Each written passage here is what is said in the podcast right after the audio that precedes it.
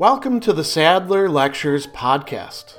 Responding to popular demand, I'm converting my philosophy videos into sound files you can listen to anywhere you can take an MP3. If you like what you hear and want to support my work, go to patreon.com slash sadler. I hope you enjoy this lecture. One of the key points in Phaedrus' speech, the very first speech in the symposium, is that love brings out the best in the one who is doing the loving, the one who feels love. You might actually say that this is the key theme of his speech. It's not actually where he begins, since he starts by talking about how love is so ancient, but it's really the core of his speech. And as we're going to see, it's going to lead to one of the most interesting images within his speech, which tends to be rather conventional, you know, making allusions to a bunch of things in mythology and legends. But he's got this image of the army of lovers that we'll come back to in a moment.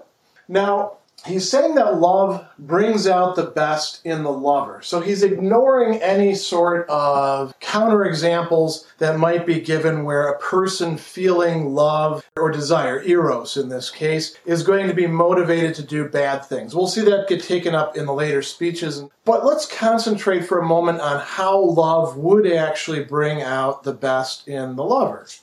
Phaedrus says that it motivates us, it renders us able or turns us towards a certain kind of life, the highest, the best life. And so it doesn't just make us good towards each other or good for each other, it actually orients us towards what is best in life. Now, how does that happen? This is, you know, the sort of thing that we see happening quite often in cultural productions, ranging from love poetry in the ancient period all the way to modern uh, romantic comedies. He says that it works in part by causing the lover to emulate or to take a certain bearing from the good. And also to have contempt or quite literally shame, aischune, towards the, the bad or the ignoble the aischros. There's a little play on words occurring in, in the, the Greek in there. So when a person loves, what this does is takes them out of their ordinary frame of reference where they might actually not feel contempt for the bad, where they might not feel shame in terms of certain actions that when they're placed in the context of a love relationship where they desire another and want the beloved to look at them in a certain way, they will feel a sense of shame or where they're not properly motivated towards the good. They're, they're motivated perhaps towards some other lesser good, something that is just merely pleasurable, but not the good as such, not the good that's being acknowledged within this framework. And we can think of all sorts of examples where people want to make themselves a better person. We have that line that you see. I want to be a better man. I want to be a better woman for you. That's exactly what he's talking about here. So this process, he says, leads to great, megala, and, and noble, agatha, deeds. Erga, things that are done, things that a person accomplishes. Not just great and noble talk, not just great and noble imaginings, but actually doing something. And he says that this is important both for individuals and for entire political communities that in order to accomplish great and noble deeds, which are part of the highest and best life, you have to have a, a proper motivation for that. So, what can supply that motivation? Here's where we get another interesting subpoint that he's bringing up. Love, he says, this desire of the beloved for the lover that they're feeling, this affective state that they're being almost possessed by. It works more effectively, he says, than three other types of motivation. And this doesn't cover the entire gamut of possible human motives. Maybe we put revenge in there or other things, but this actually does cover quite a, a, large ground. Wealth, plutos in, in Greek. The desire to earn money not only for the sake of, of staying alive or perhaps building something, but you know, even this inexhaustible desire that wealth can bring about in certain people. You can get a lot done with money. You can pay people to do things, but money itself will not accomplish as much as love will, at least in terms of this. It's a less intrinsic motivator, we might say, for, for the person who loves. As a matter of fact, they might be willing to give up lots of wealth in order to seek out time or occasions or provide gifts or even just pave a path for the person who they're in love with. Honor, time, very important conception for the Greeks. We would talk about it these days in terms of like reputation or respect, even self respect. In a certain respect, celebrity, the way that we talk about it, could be part of what the Greeks call honor in their own time. And people will do a lot of crazy stuff for the sake of getting other people to think a certain way of them and to talk about them that way. Think about all the stunts that people have gone through in things ranging from reality television to social media to publicity stunts. But Phaedrus says, and, the, and, by the way, the Greeks were probably not any less crazy in their time than we are in our time when it comes to that sort of thing. But Phaedrus is saying no matter how effective of a motivator the desire to be respected, the desire to be looked at in a certain positive light, or not to be looked at in a negative light is, it's not as strong as the force of love. Love can get the lover to do more. It can orient the person more consistently towards great and noble deeds than can the desire for honor or to maintain honor. Likewise, family or family connections, being in a certain family matrix. Families are indeed one of our most important institutions, uh, and they were even more so in the time of the Greeks.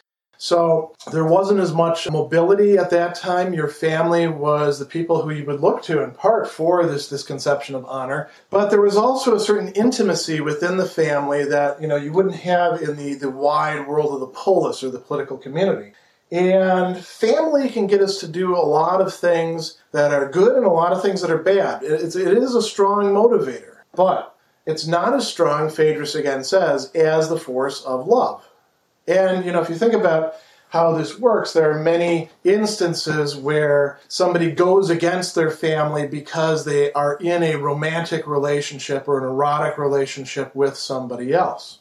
This is a very interesting set of points. Let's go a little bit deeper. How, how does love actually work this way? He says, there's two main things that this leads to. Now, of course, you know, he's running through the speech at sort of, you know, headlong pace. Um, he's not saying bullet point A, bullet point B, or anything like that, but we can separate them out like that. The lover doesn't want to look bad. They don't want to engage in anything shameful, anything that will take away from the image that they believe that the beloved, the person who they have affection towards, the person who they desire, the person that they're infatuated with, they don't want to affect that image that that person has of them negatively. So, what are they going to do? As a result, they're going to behave in a good way. They're going to do the right thing at the right time. They're going to be motivated to not do anything shameful, anything that would bring opprobrium down upon themselves, anything that would make them look stupid or foolish. Or, you know, the, the example that he has here is, is cowardly for the ancient Greeks, at least for, for men, but also for women to a certain degree. I mean, you can see this in the plays and the other cultural productions. The, the notion of cowardice was a sufficient motivator for many people. Don't be a coward, get out there in the battlefield lines. It was pretty scary to go out to battle, right? And there can be many other things that might scare a person as well. You know, one of the things that they bring up quite quite frequently in examples of this sort of thing is what do you do when you're on a boat and there's a storm at sea? you know, because there's no coast guard and there weren't a hell of a lot of safety provisions at that time or life jackets. There's a good possibility that if your ship founders, you're going down with it. That's when you see who really is courageous and who isn't.